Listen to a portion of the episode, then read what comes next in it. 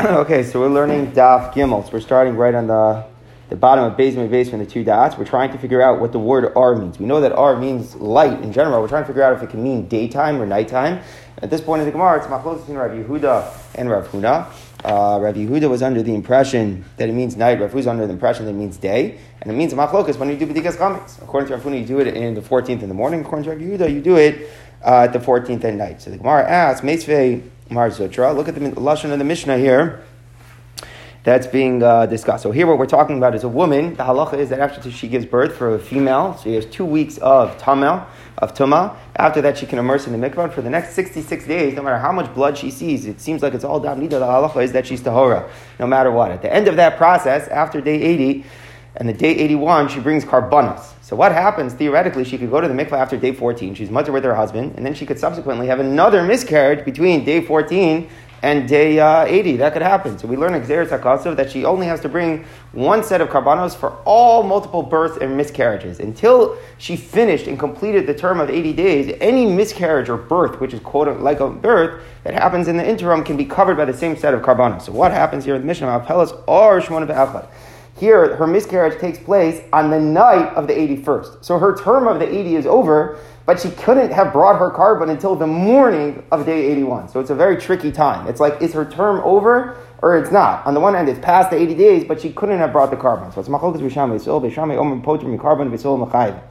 B'shamay says she is still exempted with the same korban. She can bring one set of karbanos for her original birth, and it covers the second miscarriage as well. Mitzvah says no, since uh, it happened after the term of 80 days, she has to bring a second set of korban. Shamar Beisil Beishamai, still made an argument to Beishamai. Ma'ishna Arush Shmona Ve'echad, Yom Shmona Ve'echad. What's the difference between the 81st night and the 81st day? Meaning the same way everybody concedes that if she would miscarry on day 81, even if it's before she, because it's before she had actually brought the korban, it still doesn't matter. Since it's day 81, which is the time that she could bring her korban, and now if she subsequently mis, mis, uh, miscarries on that day, she has to bring a second one. So why is the night 81 different than day 81?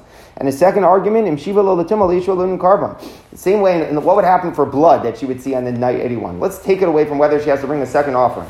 If she would see more blood on night 81, is that blood of Tuma or blood of Tahara? Everybody agrees that's blood of Tuma. So clearly you see that the term is completed after day 80. So the same way we say in regard for blood that she would see on night of 81, she be so so too if she, if, uh, if she miscarries on, on, on uh, the night of the 81st, we should say it's a new, it's a new cheshbon and it's a new account and she has to bring a new karma.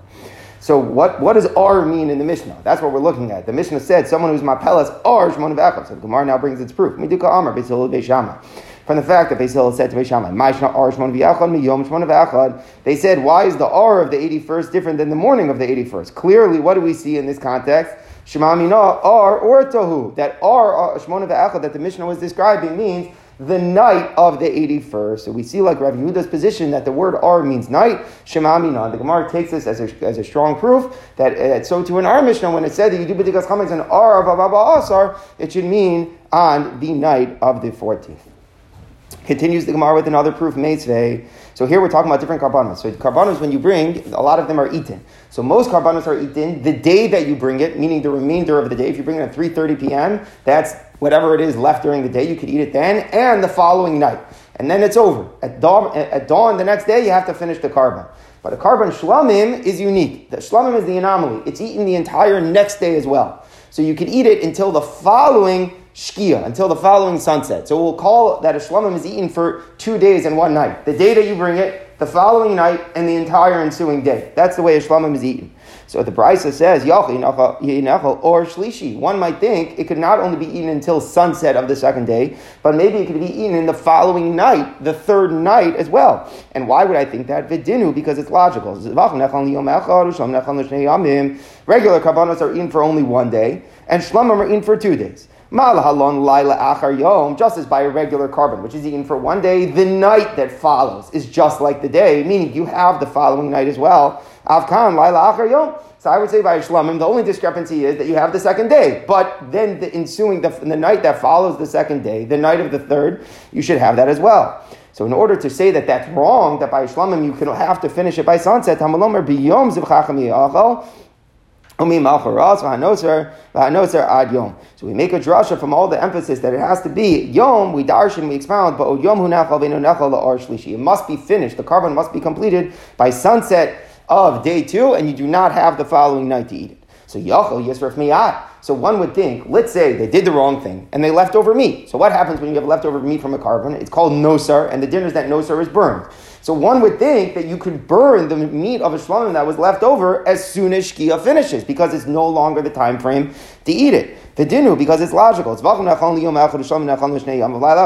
we have the idea that karbanos are eaten for one day and the night afterwards, and shlamim are eaten for two days and the night in the middle. So mala lon tekev lachilas reifa, just as by a regular korban, where you have the day and the following night to eat it, as soon as this man is over, which by a regular korban means when dawn of the morning right way, immediately, if you have any Nosar, you could burn it. You could burn it in the morning. So Avkan, so too the parallel by Shlamim would mean Tekef li'achila sreifa, that as soon as the Zman elapses to eat, which by Shlamim is sunset of day two, then immediately after that time, as soon as the nighttime of, uh, comes, you should be able to burn it.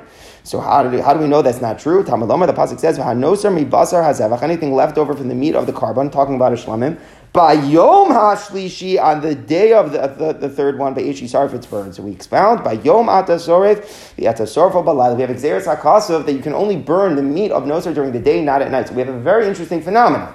The, in, the Dizman Ha'achilas Ha'akarban is over when? At sunset of day two. Then you have this buffer zone that the entire night that follows you can't eat but it's also not eligible to be burned as nosa. You can only burn it the following morning. So let's just summarize what we learned there. A regular korban you eat the day you bring and the following night. It's very simple. As soon as that night is over, it's too late to eat it anymore, and you can immediately burn it. Shalom is complicated. You have another day to eat it. When we say we have another day, we only mean until the sunset you can eat it. After that point, you're not can't eat it. It's forbidden to eat it. But there's no din sreifa. You cannot fulfill the mitzvah of burning the, the nosar until the following morning. Okay, so that concludes what we're learning. What does it have to do with us? So midika amar from the language that was used at the brisa nechel or shlishi. It said that I would say you could eat the shlamim. Remember in the in the havamina, which isn't true, but we would have thought you could eat it on the r of shlishi. Alma ar, what does the word ar mean? Or tahu, it means night, says the Gemara. Again, Shema another conclusive proof to the opinion of Rav Yehuda, if R there means night, so to hear in our Mishnah, R also means the night of the 14th. Says the Gemara Tashma, yet another proof to Rav Yehuda. Or shel Yom Kippurim in the time frame of Or of Yom Kippur, Mispalo Sheva, a person davens the Shemona Esrei that consists of seven brachas, right? You have the first three, the last three, and then the, one big bracha that relates to the holiness of the day of Yom Kippur. Umisvade, and one makes a confession during the Shemona Esrei. Shachris, what do you do during the morning? Mispalo Sheva, Misvade. Bam Musaf, Mispalo Sheva, Misvade. Bam Mincha, Mispalo Sheva, Misvade. Now, for some reason, it's very interesting. Our gear said skips Ne'ilah for another discussion. For some reason, it just completely skips Ne'ilah. But then it says, Ba'arvis, which is a reference to the Ma'ariv, which follows Yom Kippur, Mispalo Me'in Shmona Esrei. You don't have to daven full Shmona Esrei. The reason is people have just fasted. It's a horrible tircha to daven the whole Shmona Esrei. So there's a consolidated version called Havinenu, if you remember from Maseches Brachos, which basically just takes one catchphrase from each bracha and makes Shmona Esrei a lot shorter. So you're allowed to do that on Matzah Yom Kippur because everybody's got to go eat.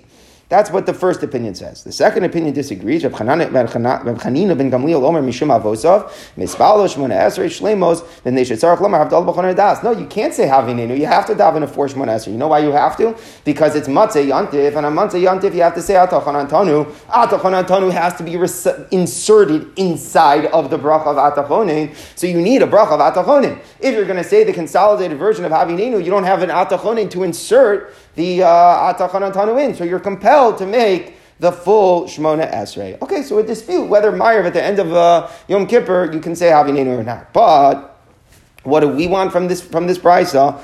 Alma, the opening line of the brisa was that an or of Yom Kippur you daven a, Shmona Esrei of seven brachas misvada. Alma or or to who? Clearly, contextually, we see that or means night. Shmamina again, another conclusive proof to Rabbi Yehuda.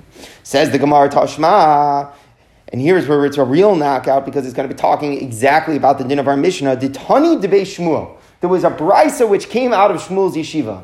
Meaning Shmuel didn't mean, Shmuel is not a, a, a Tana, but there was a Brisa that they had a tradition that came from the Shmuel's yeshiva, which the Brisa said as follows. Leile arba asar, which leile clearly means night, on the night of the 14th, Bokanes HaChametz, all right, now you check for the Chametz by candlelight. Alma, so obviously the Brisa doesn't disagree with the Mishnah, so if our Mishnah said ar and the Brisa said leile, Alma ar, or to who clearly we see when the Mishnah said ar la arba asar, it meant the night of the 14th. So this is the absolute knockout, which forces us to reconsider Rav Huna's opinion. Until now, we've been assuming Rav Huna actually holds Bedikas Chametz is the 14th in the morning. At this point, the Gemara actually retracts from that. Ella, rather, at this point, do a, a total 180 in the sugya. Bein Ravuna, Bein Rav Yehuda, Kuliyama, or, or to everybody agrees that the time frame for Abdikas Chametz is the night of the 14th. Everybody agrees to that. So what are they arguing about? They're arguing whether R means light or, or, or, or, or, not. But everybody agrees that R in our context of Mishnah means the night means the night of the 14th. So what's Rav Huna's point when he said Nagi? Rav Huna made a point. R means the day, means the light. That's what Nagi means, the light. What's his point? If he agrees that the Mishnah means the nighttime, what's Rav Huna's point that's, of saying that R means the light? The answer is Marki Asre or Marki Asre. It was just everybody speaking according to the local language of where they were from. But Asre de Rav Huna, in the land of Rav Huna, Karu Nagi, they would call the night the light. That's just the way they referred to the night. How did they call nighttime? The time of light. Now, why in the world would you call nighttime the time of light? So the Rishonim explain it's Lashon Sagi Nahar. Lashon Sagi Nahar means sometimes you say the exact opposite of what you mean if it's more respectful. So what, why was it more respectful? Because starting off a Masechta, we're going to get into this now with the term of, you know, the darkness of the 14th, that the bad time. Darkness is always the bad. That's something, you know, a little bit not sort of refined way of speaking. So instead, in Rav Huna's place, the way that they would refer to nighttime was the light. And ironically, it meant the exact opposite, the nighttime. So everybody agrees in the interpretation of the Mishnah, we know what it means. It means the night, the night of the 14th. But what language is used? Rav Huna is saying we use the Lashon R, which means the light, of the 14th, which means the night of the 14th. Uvasrei Rav Yehuda karu Lele. In the land of Rav Yehuda, they just called it Lele. Now, if you remember from any of these uh, shiurim that we've been doing in Shal Shudis, how Gishmak this Gemara is. Because Rav Yehuda was from Shmuel's yeshiva. Shmuel's yeshiva said, Lele. Shmuel speaks like that. We're going to see in all of what we're coming up that the person who is so into refined speech is not Shmuel, but Rav. Rav Huna is an absolute Talmud Muvak of Rav. That's Rav Huna's sensitivity here, that the Mishnah does not start off with the word Lele. It doesn't say that. It doesn't say something like that. R doesn't mean night. R actually means light, and it's of Lusher, and that's backwards to refer to the nighttime. So the Gemara now speaks that out. Tani done my time at Lele. Why would our Tana not say Lele more of like just, you know, a direct language of nice? That's Gemara Lishna Ma'alya who did not got. We're coming with the Lishna Ma'alya. And it seems like everybody to some degree is accepting that even whether R means night or R means light, and it's a backwards lashon, whichever way, it's more of like an appropriate, refined speech over uh, saying directly Laila. Like Rabbi Levi taught us. Rabbi Levi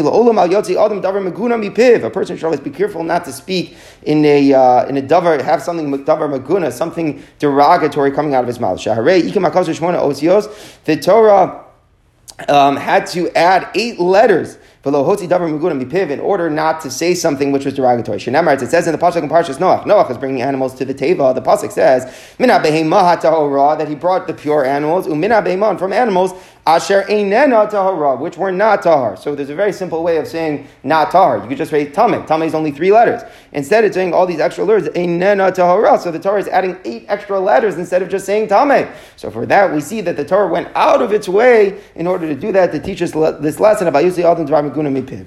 Papa Amar Rav Papa says we actually find that it, it, made nine extra letters. Shenemar, it says in the pasuk about a person here who has a uh, seminal emission. It says ish asher lo tahar mikre. It says that there's a person who is not tahar from an occurrence that he had at night. So what is it? Why does the Torah have to say Asher lo tahar? Would it not have been simpler to write that is tameh? The answer is again the Torah went out of its way adding extra letters, and if you count the letters here, it is nine in order to not say a derogatory way. Now, if you do the math, the only way it could be nine.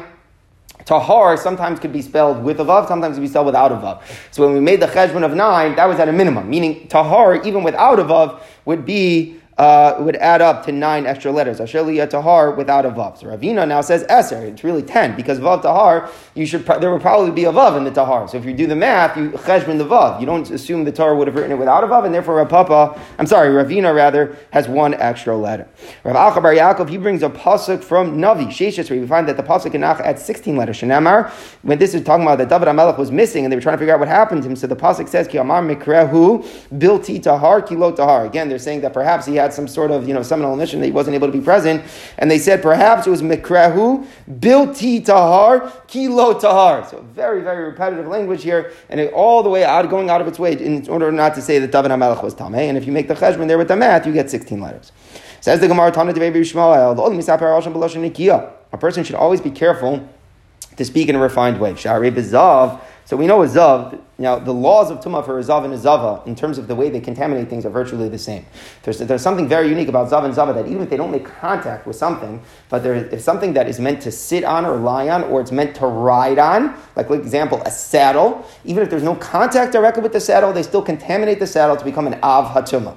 Now, even though both a Zav and a Zava have that halacha, by a Zav, Karumerka, the Torah refers to it as any riding equipment. Any equipment that the Zav would ride on is subject to that tumah of an avatuma. The isha, when it's talking about the zava, kiro moshav. Instead, the Torah speaks about the equipment that she would sit on, but it doesn't talk about the, it doesn't illustrate that scenario of a woman riding. Why? Why? Why not? The answer is because it's immodest for a woman to ride because she has to spread her legs, and uh, therefore is considered immodest, and because of that, the Torah doesn't refer to that illustration of the woman who is riding on the uh, on the saddle. Another proof to it, Omar, the pasuk in says, "Vativchar lashon arumim." So here, lashon arumim it doesn't mean you know vanachash haya arum.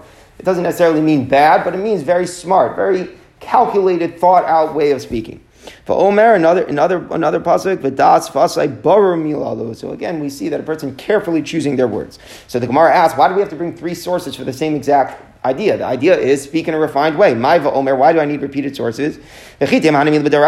Maybe I only have to be careful when I'm talking about God's words. Meaning, if I'm talking about the Torah's words, like here in that example with the Zav and the Zava, and that is an example in God's words, we have to be, have to have refined, refined speech. Abu Rabban low. When the rabbis are talking in a Mishnah or something like that, who says we have to be so careful? Tashma, Vativchar Lashon Arumim. And in this context, we're saying that the Arumim are actually the Chachamim and that and that the chachamim also have to choose their words carefully. Maybe at least that's only with Torah.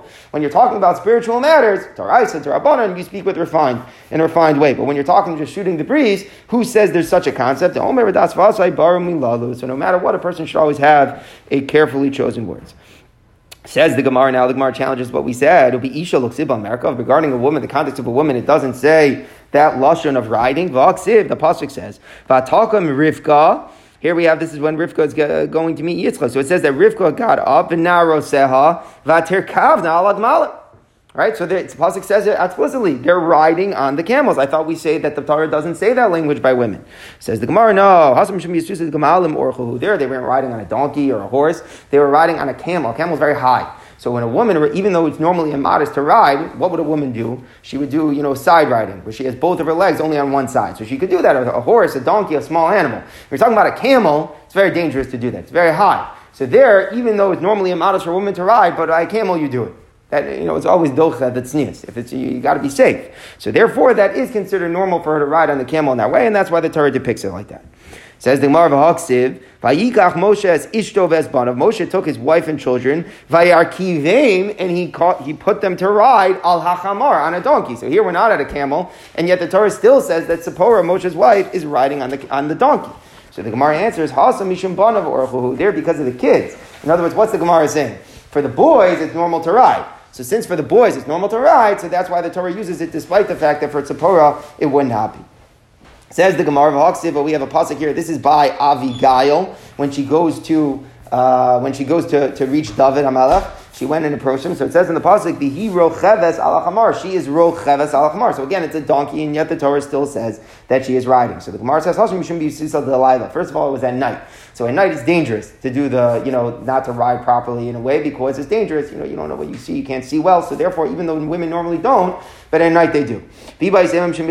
Um, I'm, I'm sorry. Hasam mishum b'yasusa dalala orcha. V'bay semim mishum b'yasusa Delilah Leka. Maybe it's not the concern of the of the danger of Naibim. Shimbi Asusa to David Ikad. It's intimidating to go to David Hamelech. She was so scared that she would fall off if she wasn't riding properly when she goes and meets the king. Maybe it's not out of the concern of David, but Mishum Biasusa Dahar. She was riding down a, a, a, a, mountain.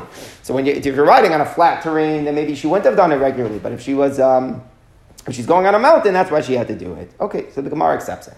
Now we go back to the concept. The concept was it said in the pasuk uh, uh, Behema Nena Tahora to show us that the Torah doesn't want to say the word Tameh. So the Gemara asks, "But the Raisa Milok Sif Tameh?" What a simple question. There are so many times in the Torah where it does say Tameh. So you found one place where it didn't. But what about all the places where it does? So the Gemara clarifies what it says. The Gemara says whenever they would be equal, so then the Torah, in other words, you could say two words of equal length. One is more refined than the other. Then we always choose the more refined speech. But whenever it would take more words to say the refined speech, then we go for the concise version, despite the fact that it's not as refined. So the Gemara is saying as follows: If your best option is always concise, so even if it's less refined, you always go for, for, for, for the shorter one. But if you have two that are equally long, one is more refined, one's less refined, we'll go for the more refined one. Now, what's the obvious kasha on this? Asher and Torah. We proved that it was so many words, and the Torah still did. So there are many, many different theories in the Rishonim about why the Torah did it. Some people say that Torah like sets the tone. It says it once in the beginning of the Torah, and then you're good to go. Which is a little bit like our Mishnah. The Mishnah starts off with our, you know, to say is that, but there are many other theories. But this is basically, the bottom line is, there's no rule that you can't say Tamim. No such rule. It's just that if you have both options, we definitely prefer saying the option that's more refined, but the best thing is always to teach in a more concise way. Where do we get that from? With Rav Huna, Rav Amrila, Amar Rav Huna, Amar Rav Mishum Rabbi Meir. A person should always teach in a concise way. And it seems that if you look up the Gemara in context, that it's all easier for the Talmud to remember. The more words, the more confusing it is. The, the, the more succinct something is, the easier it's retained. Says the Gemara, V'ha'chalicha, Ninhu. is it true even that when they're of equal length, we still say in the classier way? Rocheves and Yosheves are exactly equal length. And it still says Rocheves. Now, what pasuk are we talking about? We're talking about the pasuk with Avigail. So the Gemara is a pella because we already gave all the reasons with Avigail why it said Rocheves and why that's in fact what she did, and it's not considered in, in uh, you know a, a derogatory language. But for some reason, the Gemara revisits it, and the Gemara doesn't use that answer anymore. It's very hard to understand. But the Gemara now wants to know if, if, if Rocheves and Yosheves are of equal length, why does the Pasuk say Rocheves as opposed to Yosheves? So the Gemara answers Rocheves Ksiv. Actually, if you look inside, there's always a Kriya and a Ksiv, so it's actually missing a Vav. So Rocheves is actually shorter than Yosheves. So since Rocheves is shorter than, than Yosheves, even though it's less refined, but the Torah said Rocheves, the Navi said Rocheves as opposed to Yosheves. Says the Gemara. There were once two students, the Rav, who were learning in front of Rav. Chad Amar, they finished a long piece of Gemara, and they said, one said like this, Shavisin Hai Shmaitza, this piece of learning has made me Kidavar Achar Misankan. Like a Davar Achar is, a, is always a euphemism for a pig. It's made me like a pig who's very tired. The Chad Amar, and one said, Shavisin Hai Shmaitza Kigedim Misankan. This has made me like a very tired goat. So v'lo ishtoi Rav b'hadi Rav refused to converse with the one who said he was as tired as a pig. And what's the idea? Because a pig, you shouldn't say that. Should you pick a better, a better angle, a, a better animal to, to compare oneself to. Says the Gemara, a similar story. Hanhu Trey Talmidei, there were two students, Tavi Yasik Hillel, who were sitting in front of Hillel. The Chad Minayu Rabbi Yochanan ben Zakkai. The Amrila, a different version of this story, Kamedei Rebbe. They were sitting in front of Rebbe. The Chad Minayu Rabbi Yochanan, and one of them was Rabbi Yochanan. And they were, they were learning the following din. Chad Amar, one was teaching, Mipnei ma botzin betahara ve'in moskin betahara. So let me just give a tiny introduction. The halach is for food to become subject to tumah. What's the din? It's only when it becomes wet. Wet with one of the liquids, then it becomes subject to a possibility of tumah. So what happens if you're going to use your, when you're harvesting your grapes and your olives, you're going to be using a tamei basket. Is that a problem or not? So it's going to depend if your grapes or your olives have had a hefsher to tumah. So there's a possibility that they'll get a hefsher from some of the juice that will ooze out of the grapes, or some of the or some of the, the oil which will ooze out of the olives. Now, is that called a liquid, or is that not called a liquid? So the halacha is when you're being botzer, when you're botzer is, is the term that is used when you're dealing with grapes, then you have to do it betahara. you must use tahar kelim because if you use non-tahar kelim, what's the halacha? It's going to be matame then because the juice that seeps out of the grapes is in fact a liquid. The in moskin b'tahara, but when you're harvesting olives, there's no such halacha. You don't have to use tahar kelim. So that's the question that he asked. Why is the halacha levar? And the lashon he used was very nice, very respectful lashon. He didn't say ve'in moskin. He said ve'in moskin b'tahara. Chadam name moskin b'tahara umoskin b'tuma. He used a different lashon. He used the lashon. Why is it that your boats are b'tahara but your mosik b'tuma? So one went out of his way not to use the word tameh, and one went out of his way uh, and one did not. So this is the discussion. These two these two students, either in front of either in front of uh, Hillel or in front of Rebbe. So they said, Amar Muftach Ani Rabbi Yisrael. Whoever spoke in the more respectful language and then went out of his way not to say the word Tameh, I am confident that he's going to end up being a big Mora Hora. He's going to end up being a big, uh, a big rabbi. There wasn't, it wasn't so, it was a few, just a few days later, Achahora Rabbi Yisrael, it was fulfilled, and whoever this was, either Rabbi Yochanan Zakkai, or it was about Rabbi Yochanan. Says the Gemara another anecdote like this. Hanu Kalasa Kahani. There were three Kohanim. Now, just this is awesome because this is talking about the Lechem Apanim. The Lechem Apanim, you only have 12 loaves to be distributed with the whole Mishmar of the Kohanim. So if you think about it, you break it down, each Kohen is not going to get that much. You're going to get a very, very small portion of the bread. So they were complaining about how small the amount of bread was. He says, I only got the size of a bean. I only got the size of an olive. And one said, I got the size of a tail of I don't know exactly what I'll tell you is if it's a lizard or a different kind of rodent, but the point is that he was saying like a very small size, the size of a tail of some rodent. So that was not a nice way to speak. So Badku Acharov, they examined this Kohen's yichus, Umatzbo Shemetz Pasul, they found that in fact he was invalid, he wasn't kosher for the avodah. And the reason they did that is because once they saw he was speaking that way, then it was a big red flag, and they, they, they looked into him more and they invalidated him. So the Gemara says, but, but what do you mean? That whenever you know a Kohen does avoda, you know that he is good yichus. And the reason why is because we don't allow someone to do that avoda until we do background checks. So if so, how did this story come to be? We have done a background check. He was a Kohen, he's doing the avoda, and now suddenly he said a bad word, and we look into it, and he doesn't have a, a good yichus. How could such a thing be? So the Gemara says, you're right. Lotem Hashem is pasul. He wasn't really invalid. It wasn't like he was a chol or something like that. Ela ima shachat pasul. It was just that he had bad character. Meaning Rashi explains he was arrogant. That's where it comes from. It's very interesting that Rashi describes it that way. Someone who speaks without a refined speech shows it's like a bad character. It's like an arrogance. And therefore, it wasn't nice that he was doing that. Enochanami, he was a kosher Cohen. We're not saying he was a bad Cohen. But we're saying we we looked into this guy who spoke that way and we found out that he really was not uh, the best human being. No, it could be that literally we found out that he was an invalid. Ah, don't we normally do background checks? Here, the reason we're looking at him is because he shows us that something must have been wrong with our, with our background check. Not everything is perfect. We, we made initially a background check, but now he shows us that he he's, doesn't seem like such a good guy, and then subsequently we look into him and we find out that our background check was wrong.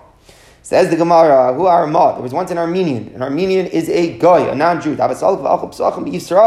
He would pretend, a fascinating thing, he would pretend he was a Jew. He would go and uh, present himself in the Beis HaMikdash, and he would get himself onto a korban Pesach, and he would eat from the meat of the korban Pesach and he was boasting about it. Here, God wrote in the Torah that a non-Jew is not allowed to partake in the korban, and an uncircumcised person cannot partake. And me, shufri shufri, I eat from the best of the best, meaning I really got those Jews. I tricked them all. said to him, Did you really think they got the best of the best? Did you ever eat from the meat of the tail? So Amar Lo, he said, no, actually no, I never got a portion of the tail. So Kisalkas Lahasam, when you go there, Emalahu, this is Rabbi Yudah Ben advising, when you go up to Israel next, next year, you should ask them, Safalim that you want a portion of the tail because the tail is the best. So Kisalik, the next year, Amalu Me'al Yusafuli, he asked to have a portion from the tail. Amalei, they said, what is wrong with you? Aliyah legavoa salka. The aliyah is not eaten. So it's actually very interesting because you could, you could, well, yeah, you could bring a korban from either a sheep or a goat. A korban pesach is minakvasim and izim. And it, whether or not the aliyah is burned in this back or eaten depends. By sheep, it's burned and not eaten. And by goats, it's eat, it, it is eaten. So it's actually not like a crazy thing. It's not like he, it's not like the guy was. It's very interesting. Tosaf struggles a lot with this Gemara. It just seems that Klai so regularly brought sheep and not goats. And by sheep, the aliyah is burned. So they were like, "What is wrong with you? Don't you know that the aliyah is burned?" So Amalei, Amalei So they investigated. They asked this Armenian guy. They say, "Who asked you? Where'd you get that idea from?" So Amalei, so Amru, my high. Obviously, Rabbi Yehuda knows the pasuk in the Torah that the sheep's tail is burned. My high to come on. So Badku Ba'asre, they examined who he was. They found that he was Armenian, and look what they did. They killed him. Whole discussion in Achronim, what exactly, which crime did he do that, that, that required death? A whole discussion. Shalom, of Maseira. The rabbi sent the following message to Rabbi Shalom Rabbi peace to Rabbi Meseira. Da'at ben Nitzivin. You're all the way in Nitzivin. It seems like the Nitzivin is not in the land of Israel. You're all the way in the Nitzivin. Prusa. But your trap, your power, your influence is felt all the way here in Jerusalem. Says the Gemara of Kahana Chalash. Kahana was very sick. Shad Rabbanan Yeshua Beredi Rav Idi. Amr Lezel Bodok Madine. They said, they said, uh, go look at what's going on. You know, how's he doing? Also, he looked, he goes, Ashket He saw that he had passed away. So Kari Levushe, so he rips his garments. That's what you're supposed to do if somebody passes away. Vahadra the Kari Meachori, but he didn't want to like surprise them and startle them when he returned with the you know that, that the person had died. So he put the rip to the back of his clothing. Ubalchi when he was crying. Va'asi. So Amr they said to him, Noch nafshe. What did he die? So Amr Lahu, he said his response was, Ano loka amina. I will not say. That was his response. He didn't want to say he died. Instead, he said, I will not say. Because we look at this pasuk Mishlei, Motzi Dibaroksil, that it's a foolish thing to, to be the bearer of bad news, so therefore he refused to say the words that the Samora had passed away. Says the Gemara, similar story, Yochanan Chakuka, Nafal Kukraisa. He went out to the villages, Rashi says, that to, to examine the field, how, how the crops had grown. So he also, when he came back, so Amr they asked him, Chitim Nazi Yafos, Nu, was it a good wheat crop? So Amr Lahem, his response was, So Or Nasi Yafos, the barley was good. Meaning, I'm not going to tell you the wheat was bad, but the barley was good. So Amalei say, uh, why don't you go tell the horses? Meaning to say, who eats barley? Animals. So I'm not interested in that. You, you said it's such a ridiculous thing. You, maybe you should go tell the horses that the barley is good. So my, so the Gemara now says, so my what should he have said? Meaning, He's not supposed to report bad news and say the wheat was bad, but saying that the barley was good also doesn't make sense. So what should he say? So the answer is he should say He should say last year was a really good wheat crop. Inami adash The lentils, the beans were good because that at least is food that human beings eat.